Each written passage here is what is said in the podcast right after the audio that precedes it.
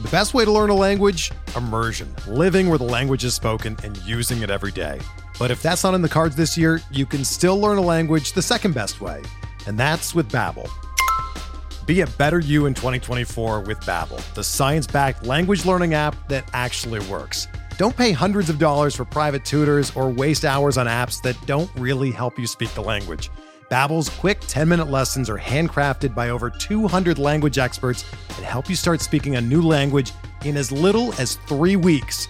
Babbel's designed by real people for real conversations, and their tips and tools are approachable, accessible, rooted in real-life situations and delivered with conversation-based teaching so you're ready to practice what you've learned in the real world. Here's a special limited time deal for our listeners.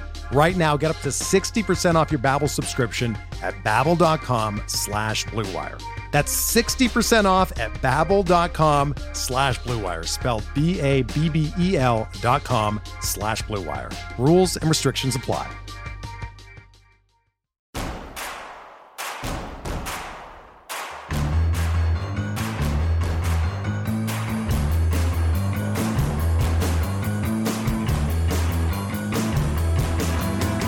From your favorite source for Chicago White Sox talk, delivering news, interviews, analysis, and more. This is the Sox Machine Podcast with your hosts, Jim Margalus and Josh Nelson. Thanks, Rob, and welcome to a new episode of the Sox Machine Podcast. I'm your host, Josh Nelson, and it's Monday, August 15th, 2022, as we bring you a new show after asking for weeks to see the White Sox put together a series sweep against a lesser team, we finally saw one as the White Sox sweep Detroit at home.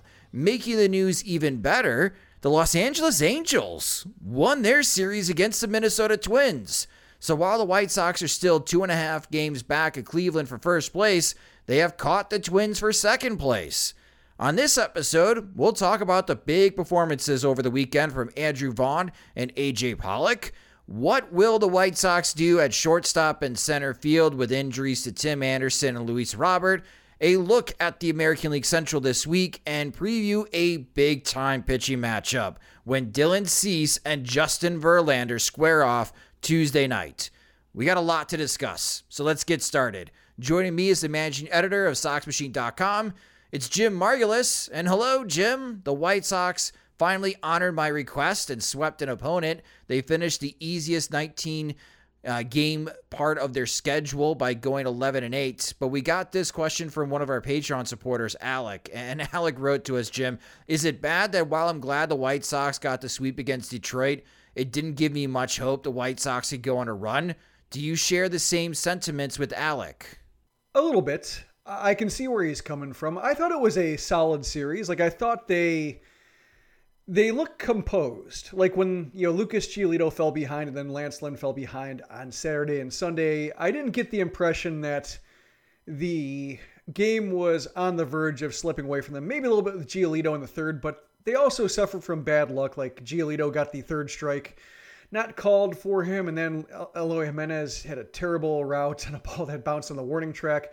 Uh, Lynn had some bad luck with uh, Lenyn Sosa not handling a, a tricky infield chopper and a double hit ball. Like they both had bad breaks and they both had bad innings and crooked numbers. But once they rebounded and once they got supports, like, you know, Yoan Moncada had a really nice defensive series and, um, you know, they, they started getting strikeouts later in their starts. Like it felt like they were more or less like in control. They just needed the offense to catch up, and the offense eventually did. So I think you know we'll find out. You know, that's kind of the cop out answer. We'll find out about you know how good the White Sox are when they play the Astros, but considering like the general inconsistencies, the pitchers they threw out there, like this wasn't like Dylan Cease and Johnny Cueto getting a sweep. This is Lance Lynn and Lucas Giolito getting a sweep they did well enough. And I, I, think, you know, when you're looking at the schedule, you see what the Twins did against the Angels uh, with some late collapses, or at least, you know, one, one late collapse, like when they tried to address the deadline. There's worse. I mean, like you'd like to see them sweep and have a run differential like of 12 or something like that. But you know, if you kind of uh, think the ship has sailed on a string of you know offensive performances that regress to the mean and salvage season lines, I, I think this series is good enough. I think we're all gonna act differently or think differently if the White Sox sweep the Houston Astros this week. And that mm-hmm. would be a different kind of series sweep than sweeping the Detroit Tigers. Listen, they, they needed to sweep the Tigers because they've been playing horribly at home. And thanks to sweeping the Tigers, now they're 28 and 29 at Guaranteed Rate Field. It's better. It's still not above 500, but they are playing better at home. That is a good sign. After the Kansas City series, which was dreadful for the White Sox as they lost that series to the Royals, uh, they were able to salvage this 19 game stretch because in the first 16 games, going 8 and 8 is just unacceptable. The White Sox got themselves to 11 and 8 during these 19 games. And over the weekend, two hitters had big weekends for the White Sox, starting with Andrew Vaughn. Andrew Vaughn has three straight game winning hits for the Chicago White Sox, and he went 5 for 12 in this series with a home run and 5 RBIs. His last 15 games, he has in his 57 at bats, three homers, nine RBIs, but he's hitting 351 with a 403 on base percentage and slugging 596. That's really good. And Andrew Vaughn is leading the team in RBIs for the season. And he's currently on pace to drive in 88 RBIs in 2022, which is quite surprising because for ever. It seems like Jose Abreu would be leading the team in RBIs. Luis Robert uh, has been keeping pace with Jose Abreu, but obviously Robert is now hurt.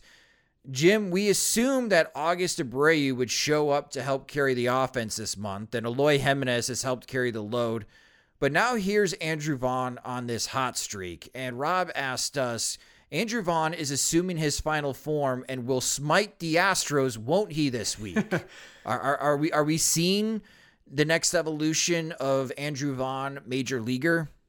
Well, I think you know we talked about how the the Astros would tell us a lot, and when you saw Vaughn's hits like the the flare to right field that wasn't caught, and you saw um, the frustration of the mound when it fell, and you saw the bouncer go through the middle, and then the fielder's choice on a double play that should have been turned, like you know, theoretically, those could fall for hits against anybody, but I'm thinking back to last October with how well the Astros shifted against the White Sox, and I could see a case where maybe those hits don't fall, and so, you know, maybe uh, the the the BABIP will be harder to come by, but.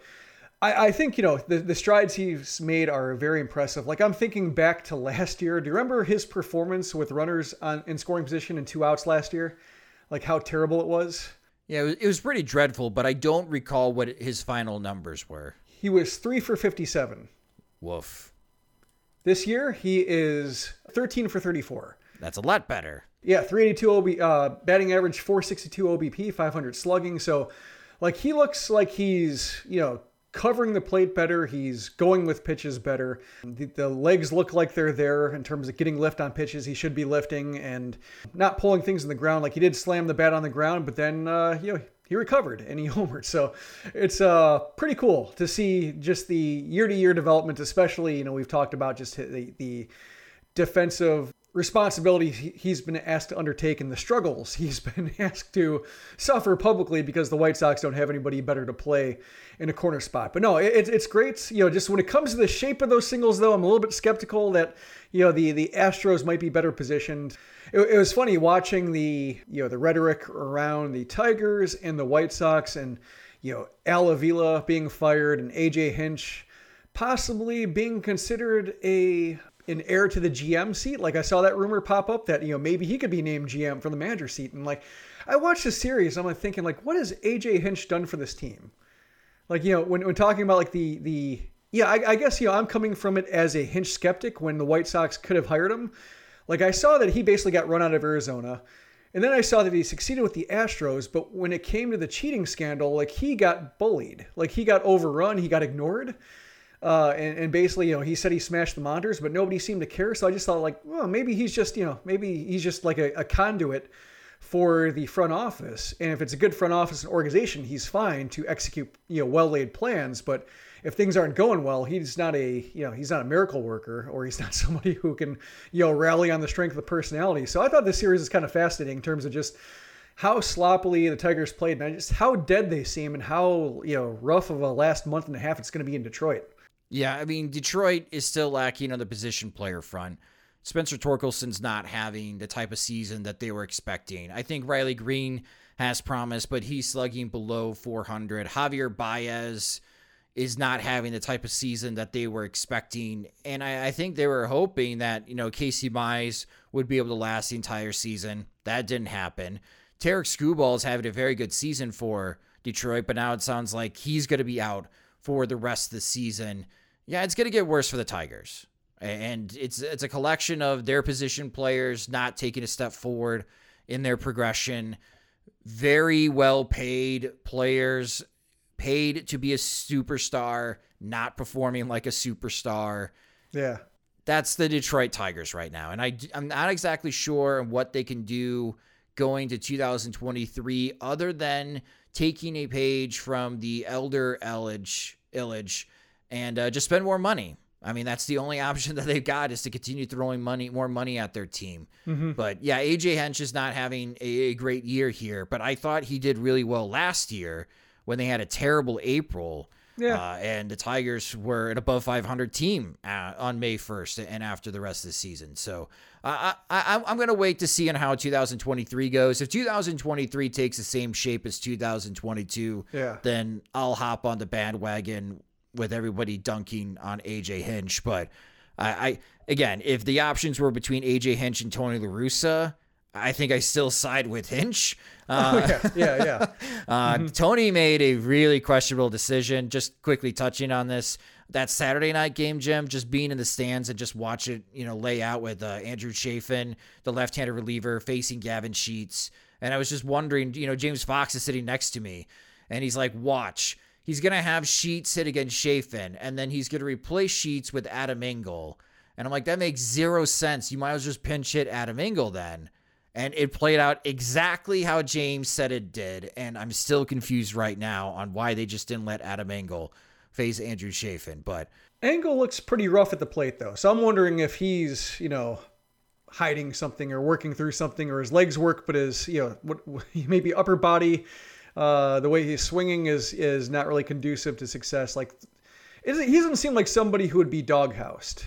Hmm. Like for his effort or for his attitude or anything like that. So I'm wondering if there's like an injury, like he's not good enough or important enough to where like everybody's hovering on it like they are with Luis Robert and his wrist. But it does seem like the way they've been playing him, like it wouldn't surprise me if it showed up like, oh yeah, he's been having like a wrist or finger issue that, you know, he's not gripping the bat well or something. Okay. Well, that's so, my theory. So, Let's see if it holds up. Yeah, but. some clarity would be great because uh, Gavin Sheets should not be facing left-handed pitching at this moment. When it comes to Andrew Vaughn, we know the defensive struggles, and we know that you got four or five guys on this team that should just be DHing or their first base DH type, just like Andrew Vaughn. But with the way that he's hitting Jim, he's got to play every game, right? Yeah. Oh yeah. I mean, like basically, you know, between left field and right field and first base and DH, there should be a way to get him in. Like especially now that they've understood that Yasmani Grandal is not a good choice for DH, you know, by and large, like that he shouldn't be squeezed in the lineup no matter what. He did play some first base, which I guess is kind of DHing given all the other first base options they could play. Not a fan of seeing him play there. I'd rather just see him catch and have him and Seby Zavala basically be behind the plate only and ride the hot hand. But yeah, there there are ways to play him without like playing him in right field every day, and especially you know when Jimenez is taking a, a day off here or there from the field, and, and you know they're trying to get Abreu rest. Like he can he can play every day unless his legs say otherwise, and his legs are really not saying. There's nothing about his performance saying that he's hampered in any way.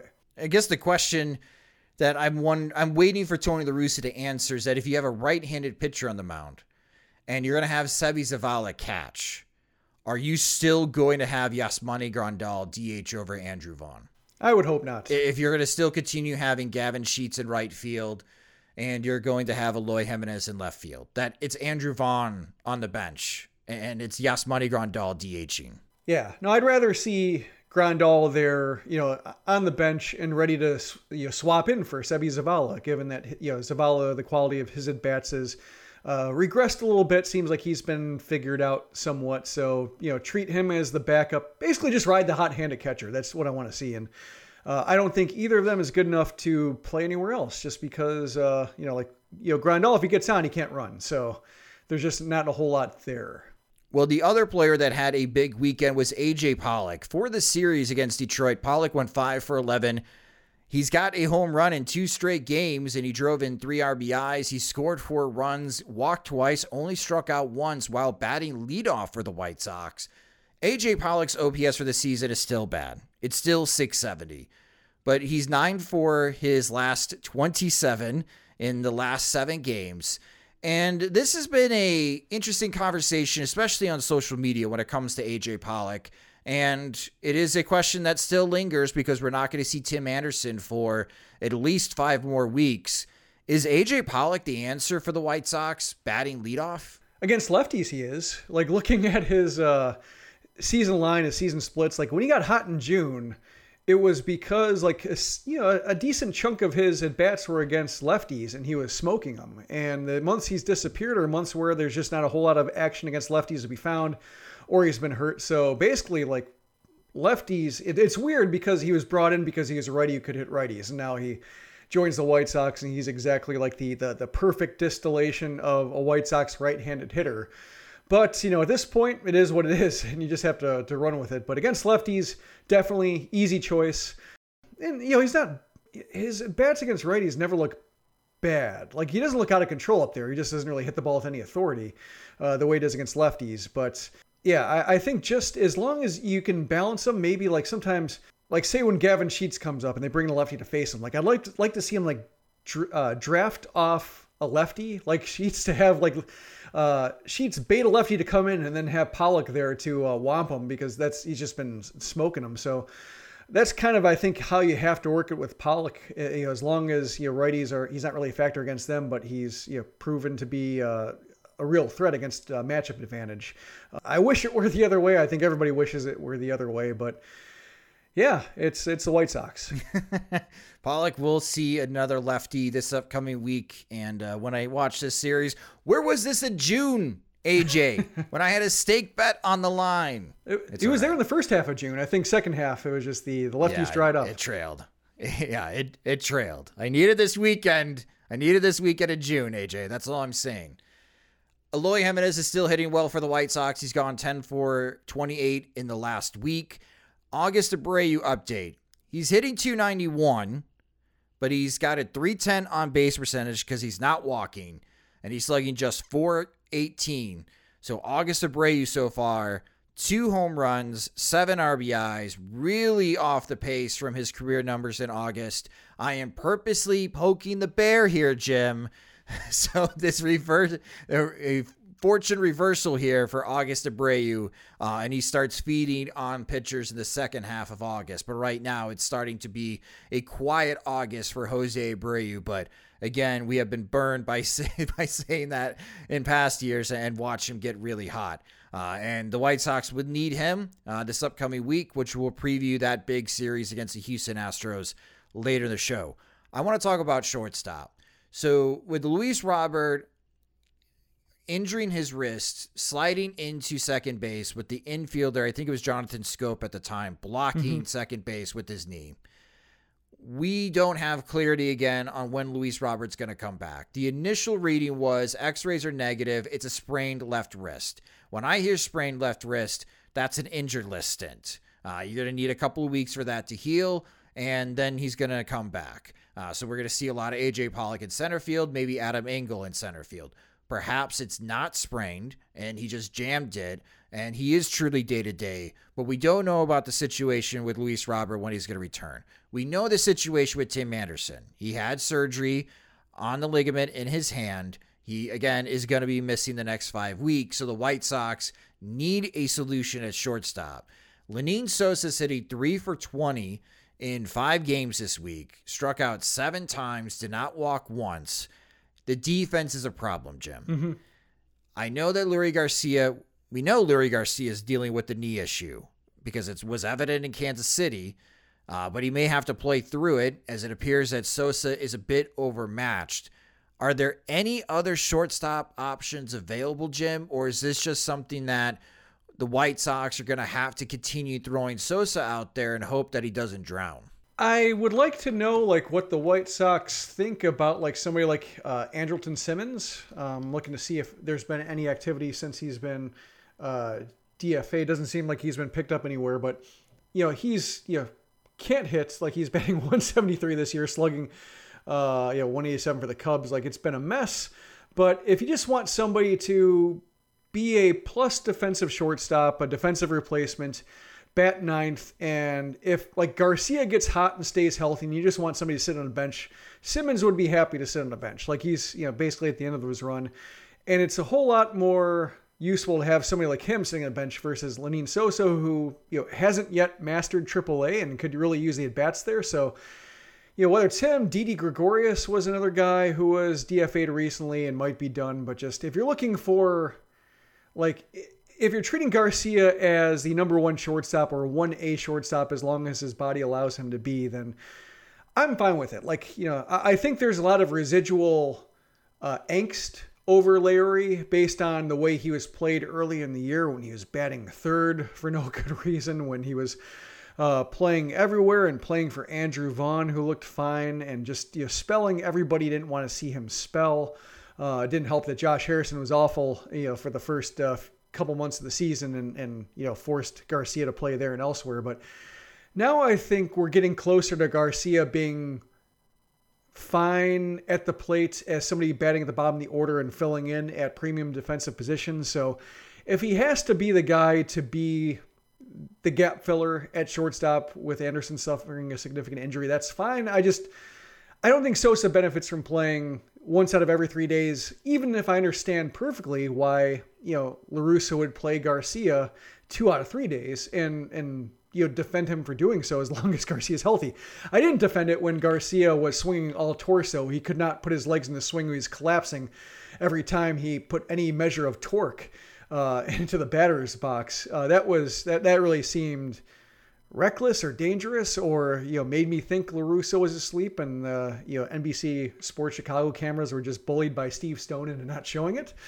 Uh, but when he's you know swinging and staying upright and playing good defense, like fine, play him. You know I, I think it was worth seeing Sosa, but yeah, he just looks a little bit uh, in over his head right now, which is fine. You know, he's a young for the level. He's been playing really well this year, and he might be somebody with a steep learning curve for the majors, but this is a pennant race, so it, it can't be about development right now. If that's what Sosa needs, it just needs to be uh, that needs to be hashed out at AAA, not the majors.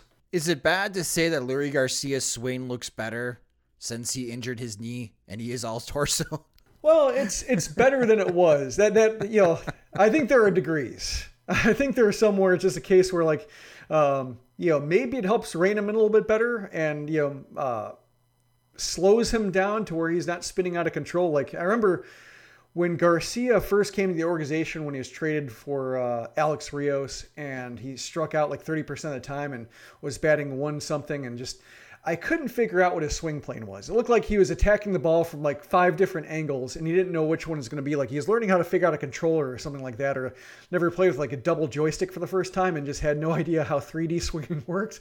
And it was a mess. But now I think, you know, uh, you know, when he does play with a little bit more restraint, you do see that swing level out more in, in the in the points of contact are a little bit better. So there might be something to it, but I think there are degrees of Garcia's legs being able to be involved. And I think, you know, after he got a couple days off, Sosa played a couple games straight, it was enough for him to, you know, just get back in the batter's box and actually stay upright when swinging with any kind of aggression. Let's say Leury Garcia's knee gets worse and he needs to miss time. If it's not Lenyn Sosa, I mean, there's Romy Gonzalez. Does Romy Gonzalez look okay in Charlotte? I know that he's missed a bunch of time. He was getting prepared to rejoin with the Knights in Arizona. I know he's on the 40 man roster. Is that it for the White Sox this season? It's it's Leury Garcia, Lenyn Sosa, and Romy Gonzalez until Tim Anderson returns. Yeah, it's a bunch of guys who are in similar positions. Like you know, Yolbert Sanchez theoretically can do spot duty at short, um, but not really somebody who can play every day there if Garcia goes down. You have Zach Remillard, who's played a lot of shorts between uh, you know Birmingham and Charlotte, and he's been playing pretty well uh, at Charlotte this year. He's been a reliable bat, and I'm a fan of his just because he's a uh, an upstate New York guy, Capital Region guy, Cohoes and Troy. Uh, you know, so anybody who is uh, uh, connected to Troy in any way, I'm for. Uh, but that's not necessarily the, the best decision making process at this time. I was a big Casper Wells guy too from Schenectady. that didn't really pan out, did it?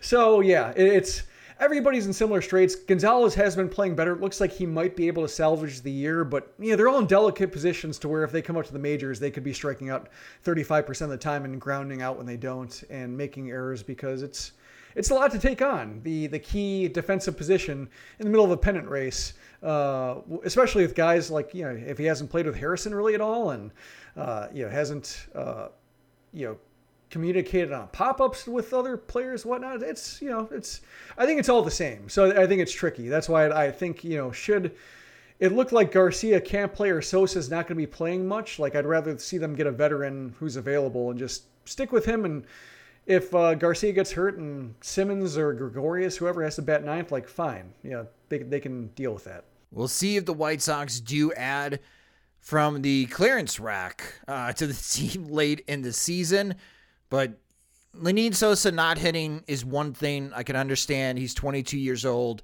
This is a big undertaking for him.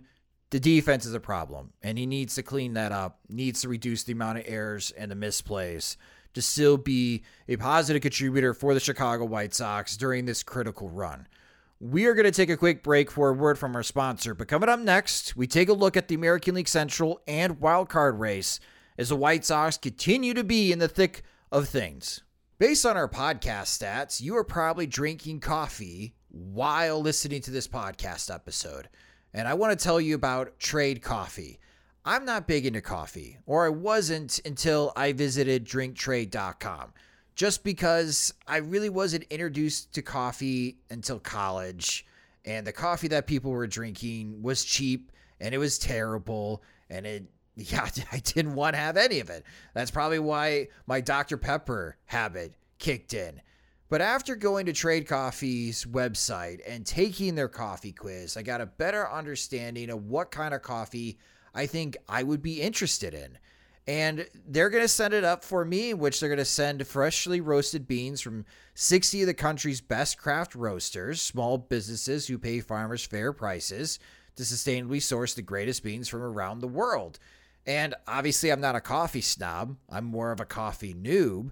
But if you are a coffee snob or you know what kind of coffee you love best, Trade's real coffee experts will personally taste test over 450 roasts so they know exactly what to recommend for you. Because the truth is, what I like and what you like could be totally different, and I'm sure it will be different, and you will like a selection of specific coffees that are different from anyone else's taste. I really recommend taking the coffee quiz, even if you know what kind of coffee you like best, because you just answer a few questions. And Trade Coffee personalizes a variety of coffees that can be delivered fresh to you as often as you like, no gimmicks. And it delivers a bag of freshly roasted coffee as whole beans or ground for however you want to brew it or what you got at home as far as your setup. And they'll guarantee you'll love your first order or they'll replace it for free. Trade has delivered over 5 million bags of fresh coffee with more than 750,000 positive reviews. So right now, Trade is offering new subscribers a total of $30 off your first order plus shipping when you go to drinktrade.com slash soxmachine.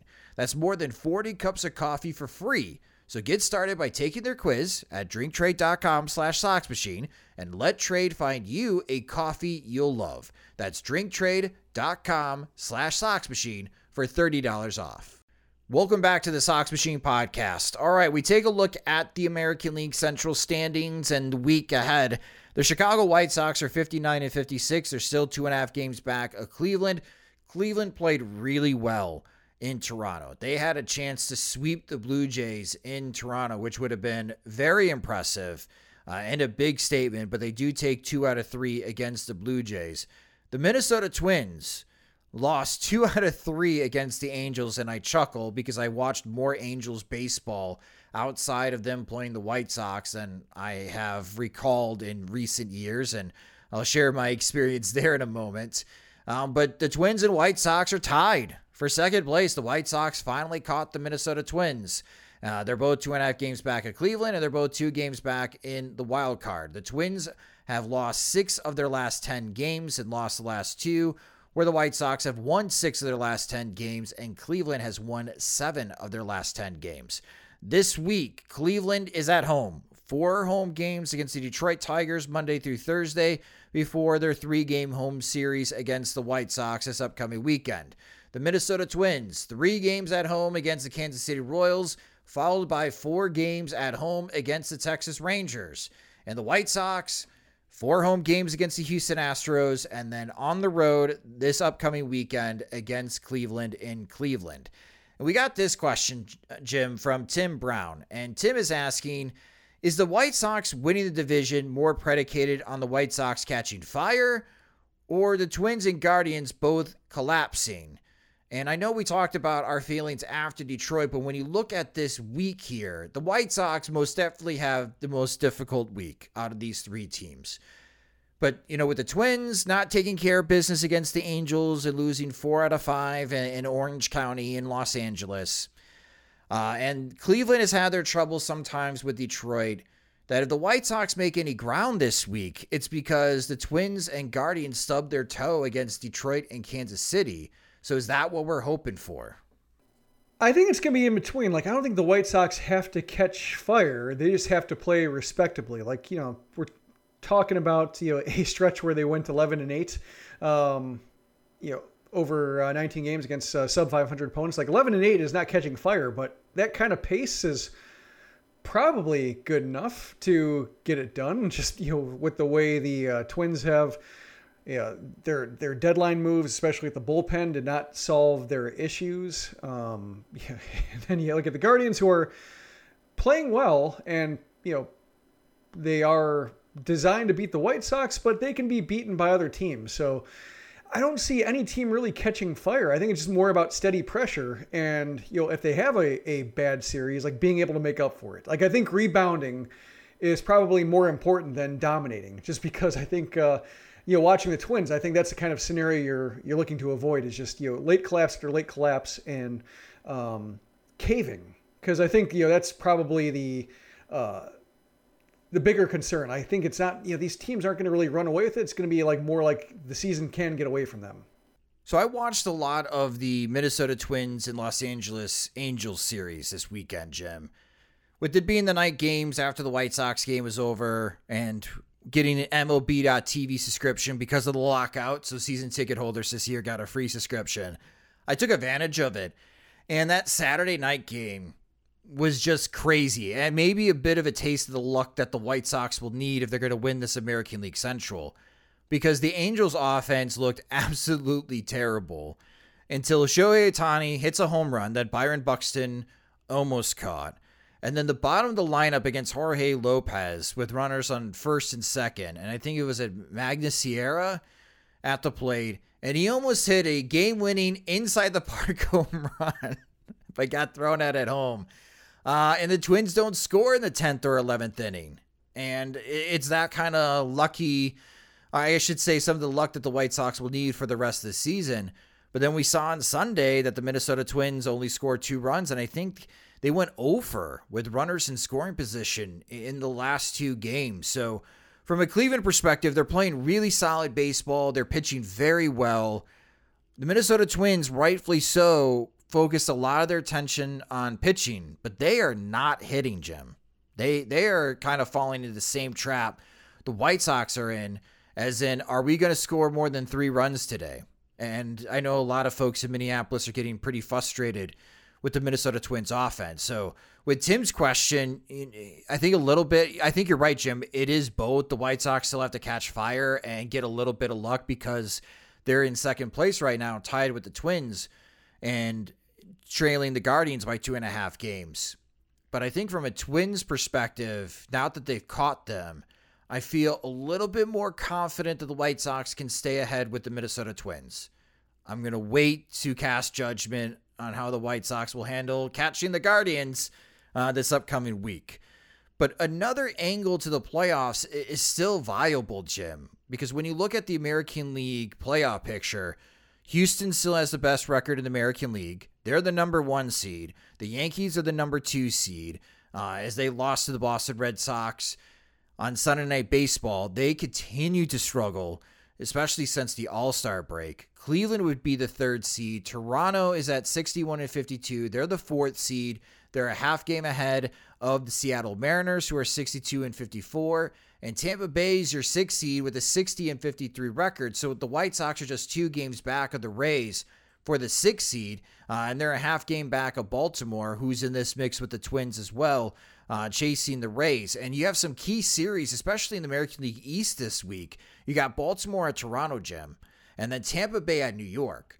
So with the White Sox here, they can split against the Houston Astros, and we'll preview that series in a moment. But if they get split against the Astros, and if New York wakes up or Toronto wakes up, and Baltimore or Tampa Bay gets swept, I mean, maybe Thursday we're talking about the White Sox as, hey, guess what, everyone? They're the sixth seed. Uh, that's still another angle for them to get into the postseason. So it, it it's it's a route that I did not expect to be available. But while I still believe the White Sox have to win the American League Central to make the postseason, they're still not out of the race for the wild card. Yeah, I think Baltimore. It, I, I think you can look at it two ways. Like Baltimore being good uh, or good enough, you know, surprisingly good, I guess is a way to put it. Uh, in the White Sox way, that hurts them because it's another team between them and the last wild card spot. On the other hand, like I'm thinking of previous years when, like, look at last year, like the Rays won 100 games, Boston 192, Yankees 192, Blue Jays 191. Like that's what I thought the shape of the AL East would look like. And if that's the case, if 91 doesn't get in the postseason, you know, and it didn't last year because there was uh, only two wildcard teams, uh, they would, yeah, the Blue Jays would have been in, in an expanded wildcard uh, spot. But that's what I thought was like a, a really high bar for entry for a wild card that the White Sox wouldn't have access to. But I think now, when you look at the NL East or sorry AL East now, and you have like the Red Sox being the worst team there, and they're 57 and 59, and every other team is over 500. I think that's finally. I think we're finally seeing like the AL East eating itself a little bit. So like I think as long as the Orioles were there and losing 110 games, the other teams could pad their stats enough to where like you know if they go like 11 and 8 or 12 and 6 or whoever against like a Yankees or Blue Jays or whatever, they can still go, you know, 14 and 4, 14 and 5 against the Orioles and be fine with it. So I think uh, now that there isn't a patsy like in the AL East, that might lower the average amount of wins for each team, and that just might drag them a little bit closer to what what the White Sox can attain, especially if they can you know continue beating up on the you know patsies in their division, especially the Tigers. I think the the Royals, you know, as we saw, losing three out of four to them, uh, yeah, the White Sox can't exactly maintain high ground over Kansas City, but Tigers are there for the taking, and I'm glad to see them take it. Yes, they need to continue taking that as well, and they got to figure out how to beat the Kansas City Royals more consistently. And of course, take care of business or try at the very best uh, against Cleveland this upcoming weekend. But before they arrive in Cleveland, they're still at home and they got a very tough series against the Houston Astros. We're going to take a deep dive into that series next after a quick break. We're driven by the search for better. But when it comes to hiring, the best way to search for a candidate isn't to search at all. Don't search match with Indeed. Indeed is your matching and hiring platform with over 350 million global monthly visitors, according to Indeed data, and a matching engine that helps you find quality candidates fast. Ditch the busy work. Use Indeed for scheduling, screening, and messaging so you can connect with candidates faster.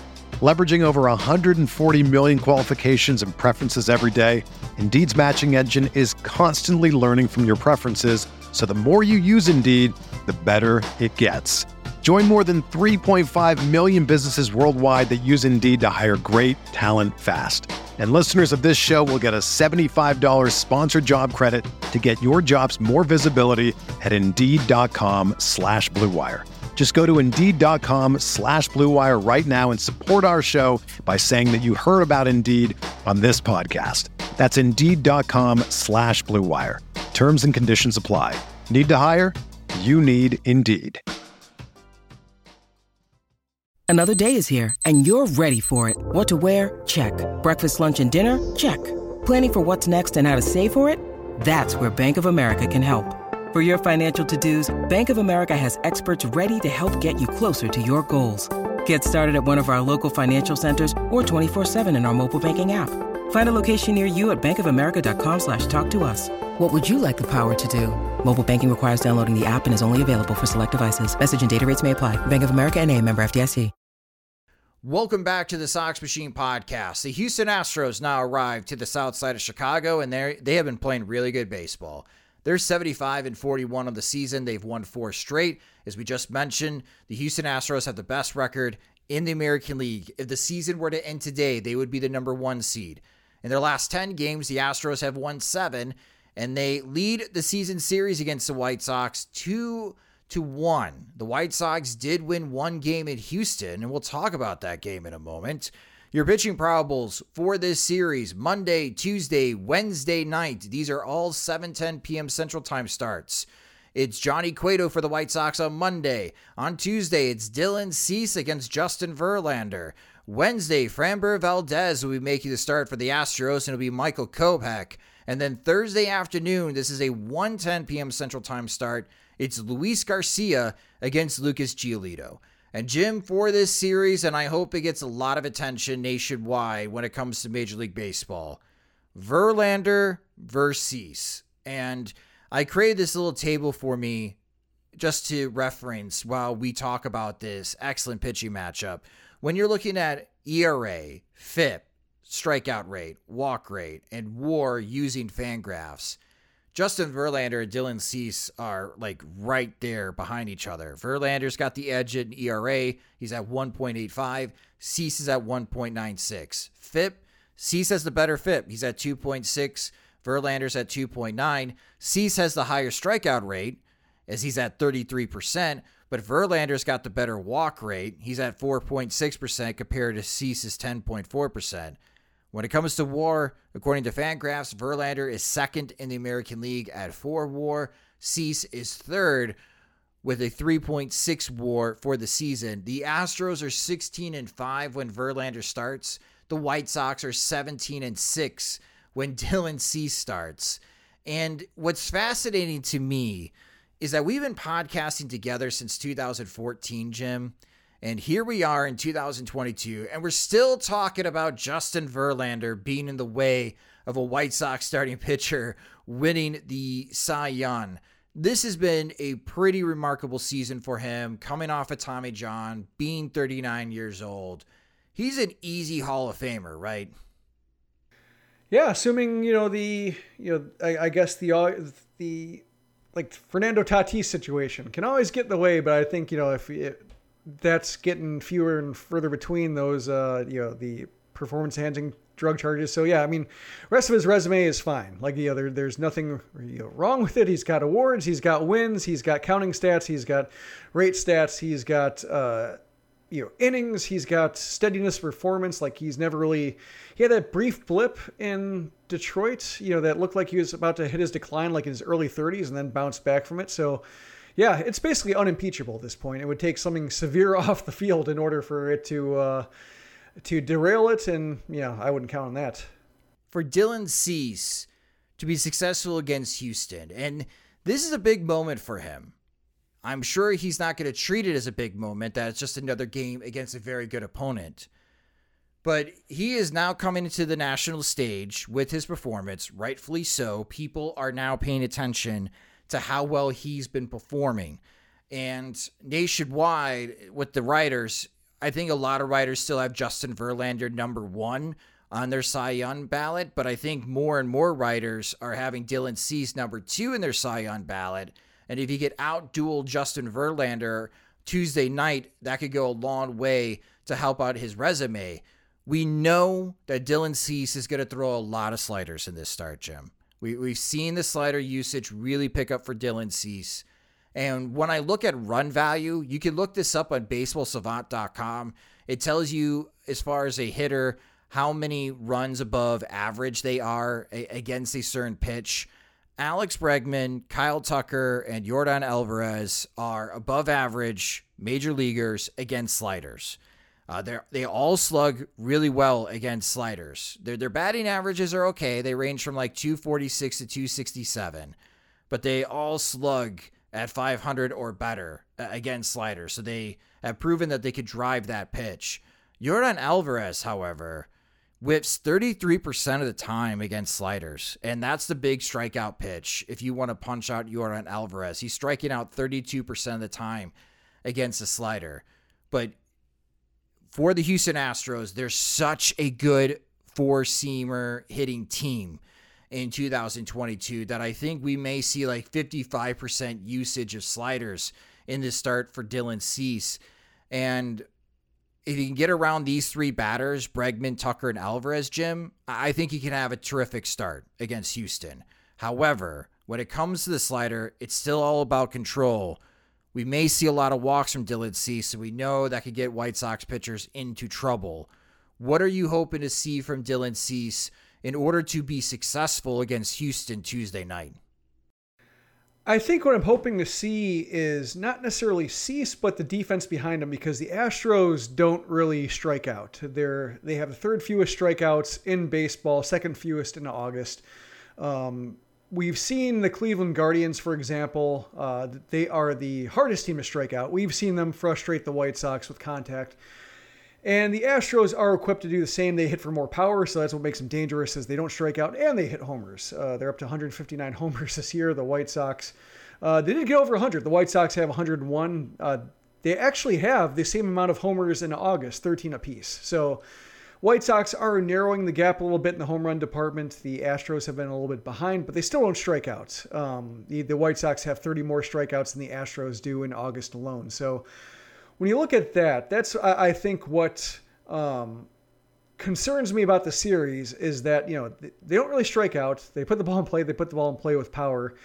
So it's going to be incumbent on like you know the Lenyn Sosa thing we're talking about, the collisions in the outfield, having you know try not to have two first basemen in both corners. Like that's going to be the the difficult part. We saw that play up in the ALDS last year with the Astros just being shifted very well positioned to where the White Sox were, and the Astros putting everything out of reach. And when you see what the the defenses the White Sox run out there, they, there are a lot of reasons to believe they could be out of reach of more batted balls this series. So that's why, yeah, it's. I think if Cease is gunning for strikeouts, they're hard to come by in clumps against the Astros. So it really has to be just about, you know, in his case, like you hope that he can be done with plate appearances sooner and and go deeper into games, but that requires a defense to be well positioned and convert the plays they can get to. And as we saw against the Tigers, like they had some great plays, like especially Yoan Moncada had a great series, but saw some weaknesses elsewhere that they can't really afford against better competition. And that's why I think everybody, as well as they played, or um, you know. You otherwise soundly as they played against Detroit, there's a lot of wait and see about what happens these next four games before knowing how to enjoy the sweep against the Tigers. Yeah, I wonder if Cease is going to throw more knuckle curveballs just to get some more grounders or at least induce grounders. But I think he's going to throw a lot of sliders. And if he could avoid Bregman, Tucker, and Alvarez doing serious damage against his slider, I think Dylan Cease has got a chance to go toe to toe against Verlander.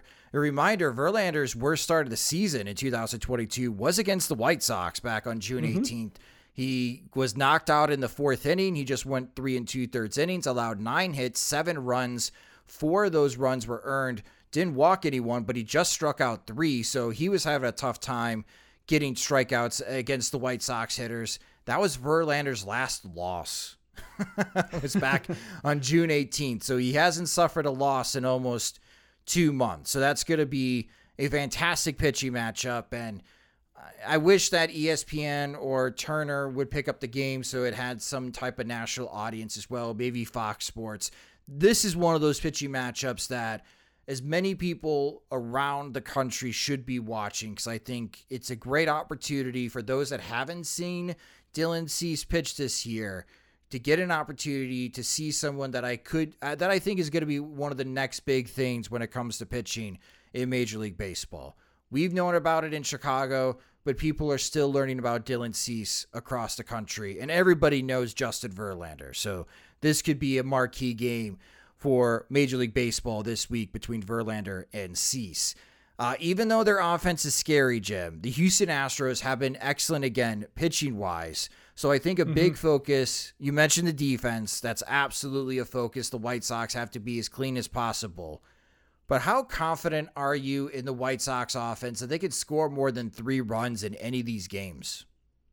not very, um, but you know, Jimenez is hitting better. Vaughn, as we talked about, hitting better. Like they have moments. Pollock against lefties. Uh, they have areas, and they've been sequencing uh, productive plate appearances better as of late. It just you know comes against Tigers. So I think the extra base hits are going to be vital. I think you know it helps that they're not playing in Houston with the Crawford boxes there because the White Sox aren't great at pulling the ball to left field. So at least that's not there, and it's a little bit more even of a playing field uh, with them hosting Houston. But yeah, just if they get into singles mode, that's really tough to generate offense against a team like the Astros, just because we saw how it didn't work um, against Detroit. You know, in the in the game they won two nothing. You just see singles and you know maybe a walk and maybe some unproductive outs, stretching innings long enough for Lenyn Sosa to come to the plate and look uh, overmatched. And I think that's why you know extra base hits are going to be crucial, even though the you know Astros are among one of the best pitching teams too. So so it's they're tough. Uh, they're, it's a reason why they have the best uh, record in the American League, and the White Sox are really going to have to be just on their games. Like the way they've lost uh, games this month, the Astros is just being outpitched, like losing games three to one, two one, two nothing. You know, like they've been low scoring games typically the games they lose, and the White Sox have to win one of those, I think. Yeah, the White Sox starting pitchers, Johnny Cueto's been pitching well. Kopech was awesome against Detroit. We'll see in how Giolito does against the Houston Astros. There is the possibility that all four of these guys can hold Houston's offense in check, maybe keep them at three runs. But that's where I think the rub is for the White Sox. Can they score three runs or more against Houston's pitching? They they shocked us in the type of performance they had against Justin Verlander. That's their one win this season against the Houston Astros. I think they're going to have to shock everyone again uh, a couple of times. So they're going to split this series against the Houston Astros, where they surprise everyone uh, and score five or more runs. And that's may that's that might be all that they need again with Cueto, Cease, Kopech, and Giolito lined up against the Houston Astros in this series. And we'll see on where the White Sox and how they do against the Houston Astros as we record the next episode of the podcast Thursday night to recap the White Sox and Astros series before the White Sox head to Cleveland. Fingers crossed. The White Sox are still above 500, Jim uh, on Thursday. If they are not, it's because the Houston Astros swept uh, the White Sox. So I'm hoping that it's not the case, but it's definitely a possibility. Well, coming up next, it's time to answer some questions from our Patreon supporters in PO Sox. You've stuffed our mailbox all week with questions from your tweets and Facebook posts. Now, to cure your curiosity on the White Sox, here is P.O. Sox. Thanks, Rob. And yes, this is our favorite part of the show where you, our Patreon supporters, get to ask the questions. And if you would like to submit a question or topic for a future episode of the Sox Machine podcast, or if you just want more from us at Sox Machine, go sign up to become a Patreon supporter at patreon.com slash Sox Machine. The first PO Sox question that we got, Jim, comes from Joe. And Joe wrote to us, how did this team go from being fun and exciting to the unlikable bunch they are now, even after this three game sweep of the Tigers. I know Tony La Russa gets a lot of the blame, and rightfully so, but it definitely seems like some of the players bought into their own hype and expected to have success without continuing to put forth the effort needed. I think, you know, the two things are lack of homers, um, just because home runs are fun. That's when you see the personality come out and the.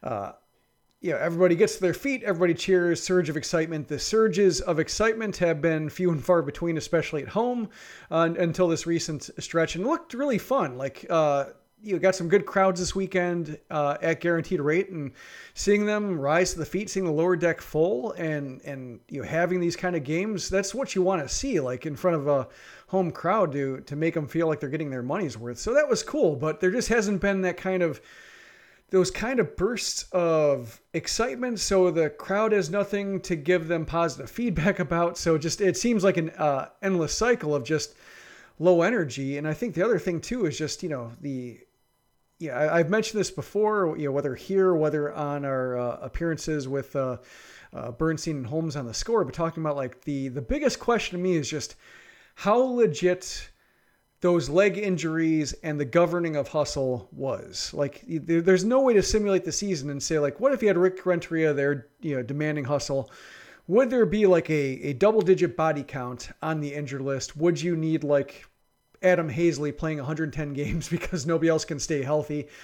Was there a reason for it? Um, that seems to me to be one of the biggest, or I guess like it's a unique situation to have a, a case where like two thirds of the lineup is not allowed to run uh, on normal baseball plays where normally like you know running down the line pretty hard would not be questioned or not be a reason for uh, notice one way or the other. And i think there has been a uh, pervasive effect to just you know maybe how the offense looks. Like when they can't hit homers and they need every single they can get and then you just kind of uh, linger on the singles they didn't get or the doubles that uh, they didn't get or in you know even aj pollock uh, you had a double that could have been a triple had you been running all the way into second instead of breaking down you know halfway there um, that's i think just been so um, you know, such a pull over the course of the season, just watching the guys not being able to run and wonder, like, are they all there? Are they playing at 65%? And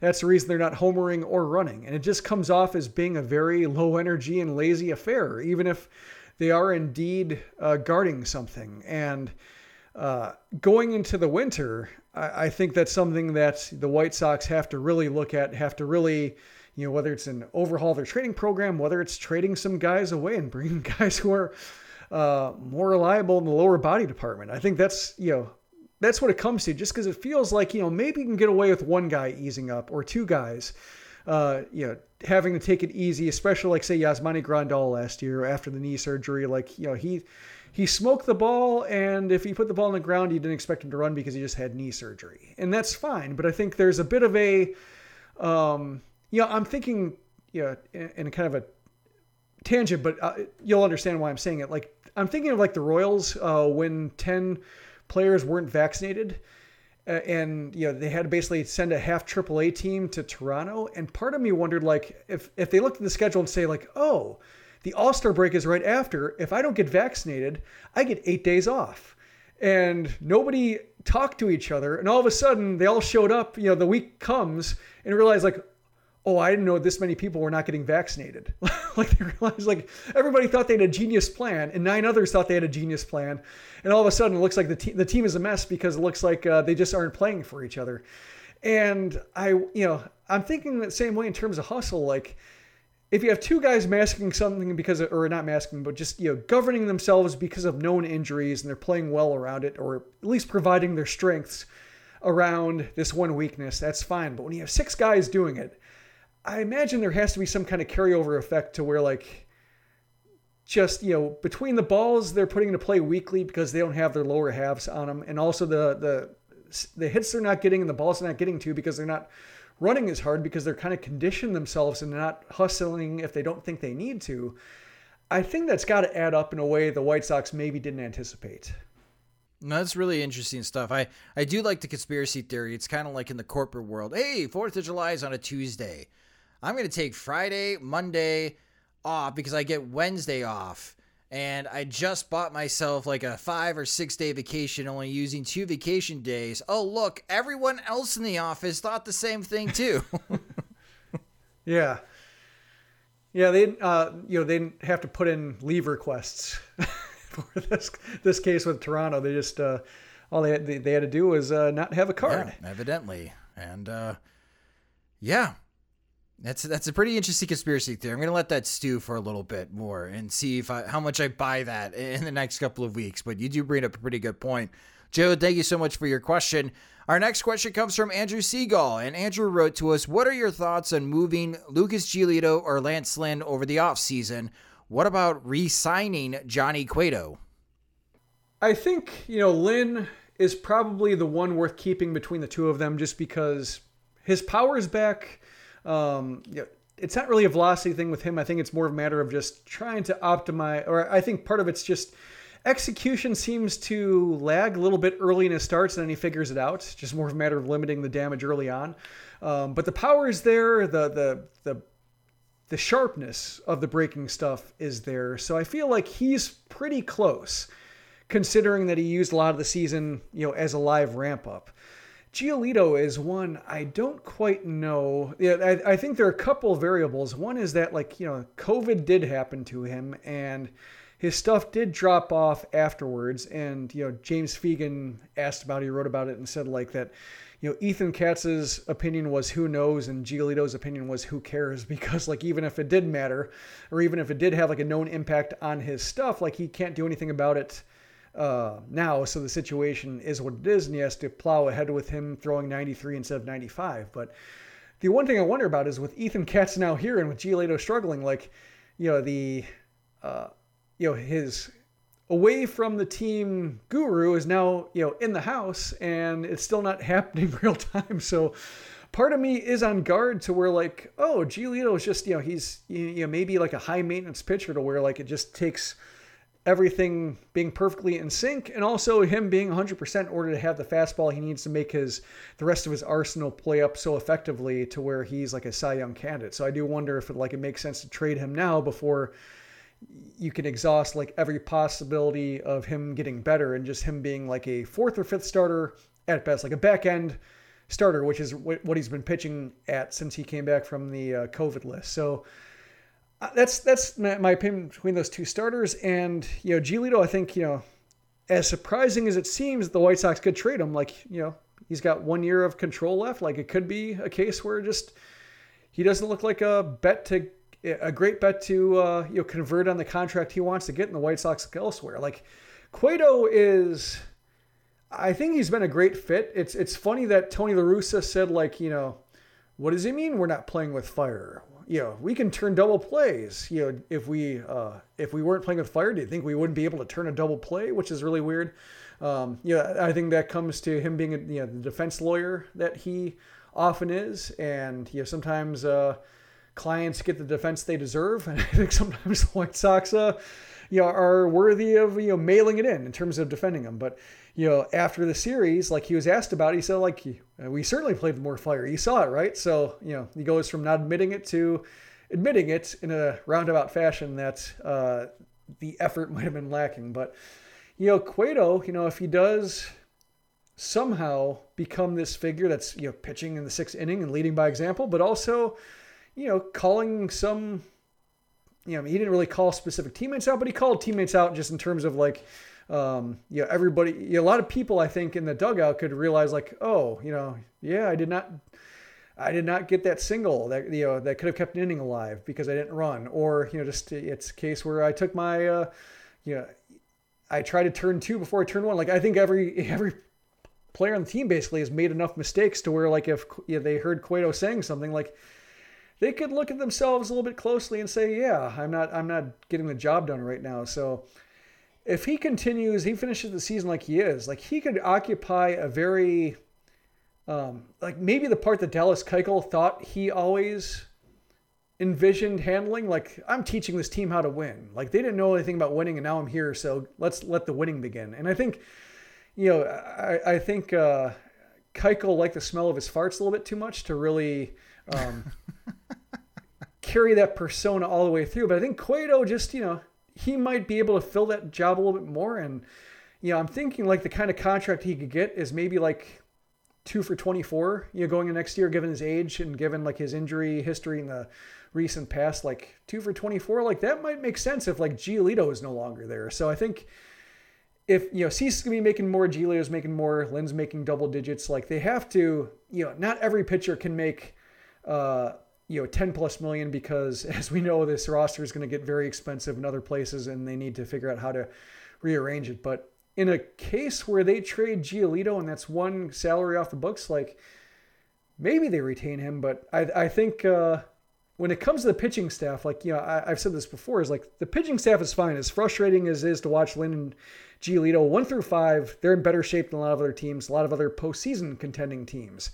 It's the offense that's the issue. So um, they can cut from the pitching staff a little bit to address problems elsewhere. Um, a little bit of a robbing Peter to pay Paul, but I think, you know, if they try to get away from Giolito before everything caves in or before he hits free agency and just has no trade value, like they might be um, inspired to cash in on that a little bit. I'm expecting Lucas Giolito to quote unquote have the best offseason of his professional career this upcoming winter and fall, uh, just because his earnings mm-hmm. are, is on the line. His career earnings is on the line in 2023. He needs to be a sub 3.5 ERA if he wants a type of contract that he thinks he deserves. He's definitely not getting it now. And, you know, with the start against Detroit, I made a lot of hubbub about if the White Sox are going to make the postseason, Lucas Giolito's probably not getting a postseason start. And people got on me because, and you mentioned earlier in the show about Eloy tracking that fly ball to left field. Maybe Lucas Giolito shouldn't be allowing 99 mile per hour exit velocities on average against his slider which we continue to say is a terrible pitch. And the less times he throws that pitch, the better for him because it seemed like when he was elevating the fastball, all of a sudden the Tigers hitters couldn't hit it. Uh, and they were really struggling against Giolito a second and third time to the order, which was shocking because they were really on Giolito early in the game. And yeah, maybe a competent left fielder makes that catch, but it's right at the wall. And Luis Robert is skittish around the wall. The only outfielder I would be able to say for the White Sox, in 100% confidence would have caught that ball is Adam Engel. But there was a lot of hard contact early in the game for Lucas Giolito. If he pitches just like he did against Detroit this upcoming Thursday against Houston, he will be lucky to only allow four runs against the Houston Astros. He did hit 95 on the fastball later in the game. That is a good sign that he still has it in the tank but he's got to be a consistent 95 mile per hour four seam fastball to be where he was in 2020 and 2021. I just don't know how much value there is right now. I think teams will look at look at Lucas Giolito in the offseason, Jim, and try to rip off the White Sox. Mm-hmm. Be like, yeah, you know, yeah, he he was struggling a little bit. We'll we'll give you these two prospects that are intriguing. They're in AAA. They're ready to contribute in the major leagues in exchange for Lucas Giolito, knowing that here's one thing that we can do to get Giolito to increase velocity. Boom, he's throwing 95.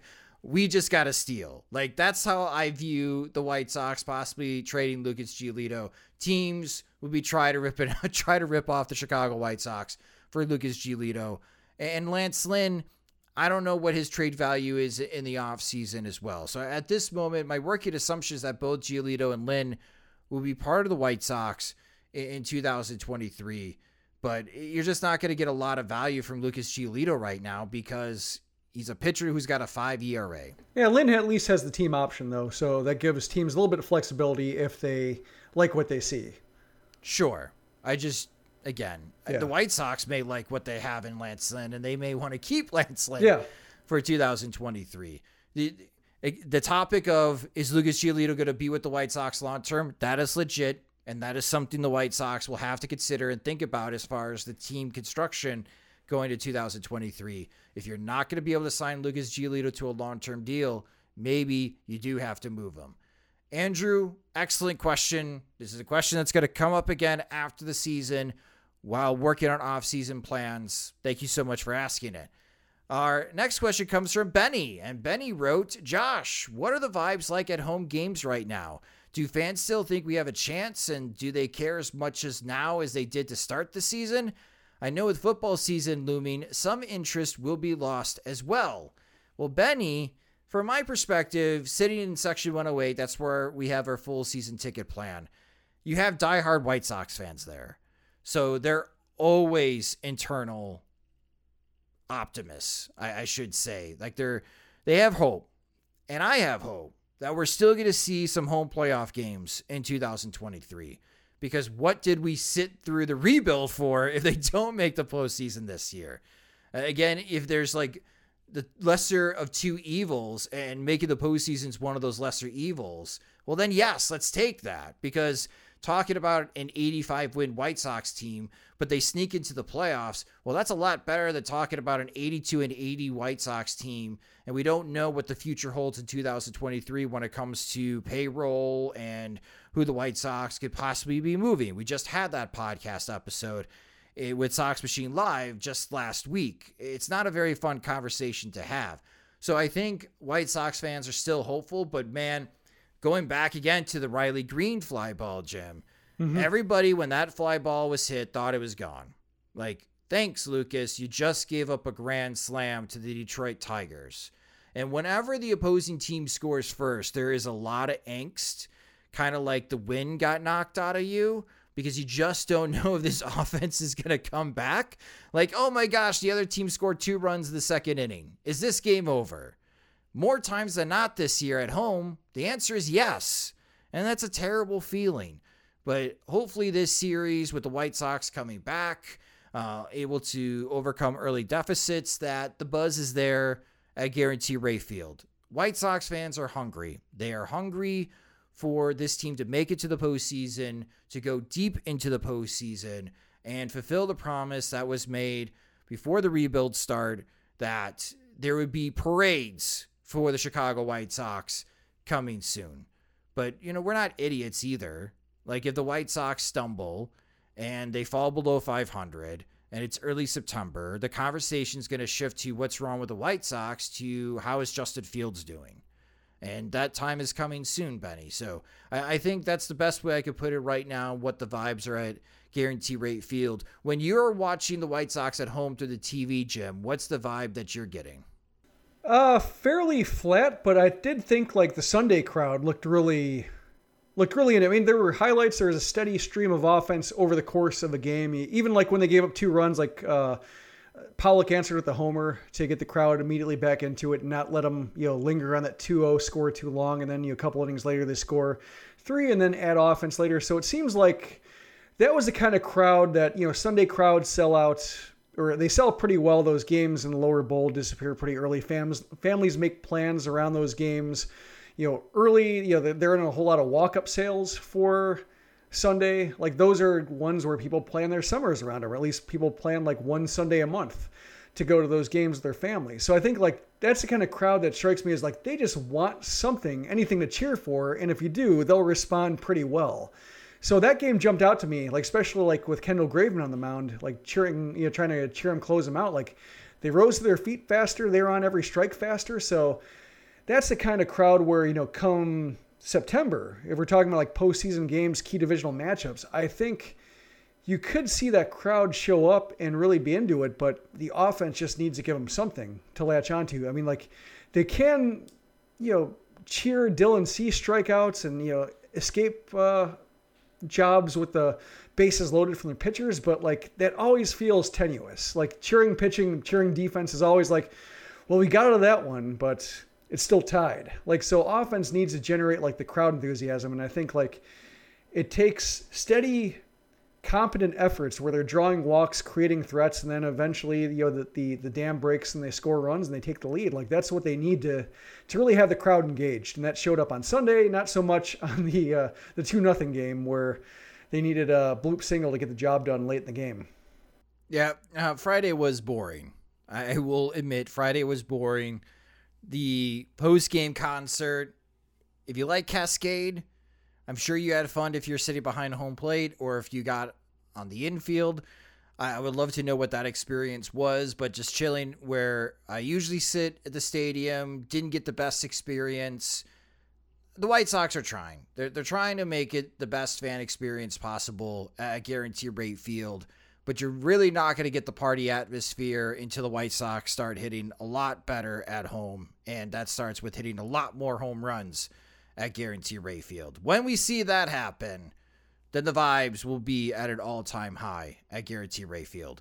But Benny, thank you so much for your question. And thank you to everyone that submitted questions this week for PO Socks. If you would like to submit a question to us in a future episode of the Sox Machine podcast, again, you can sign up at patreon.com slash Sox Machine, where our Patreon supporters, they get more. They get exclusive content, they get ad-free versions of the podcast website, and we're going to have new Sox Machine swag soon.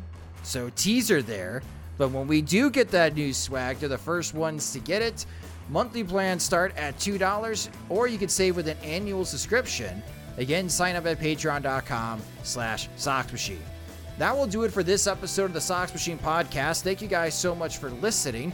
Again, we'll be covering the White Sox Houston Astros series in depth this week, so make sure to visit SoxMachine.com daily. Follow us on Twitter at SoxMachine. You can follow me on Twitter at SoxMachine underscore Josh. Subscribe to the podcast wherever you listen to podcasts, such as Spotify and Apple Music. And the Sox Machine podcast is a production of SoxMachine.com, your home for all things Chicago White Sox baseball and part of the Blue Wire Podcast Network.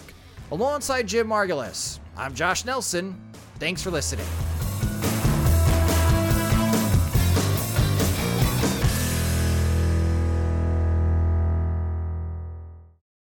This is the story of the one. As a maintenance engineer, he hears things differently. To the untrained ear, everything on his shop floor might sound fine, but he can hear gears grinding or a belt slipping. So he steps in to fix the problem at hand before it gets out of hand. And he knows Grainger's got the right product he needs to get the job done, which is music to his ears. Call, clickgranger.com, or just stop by. Grainger, for the ones who get it done.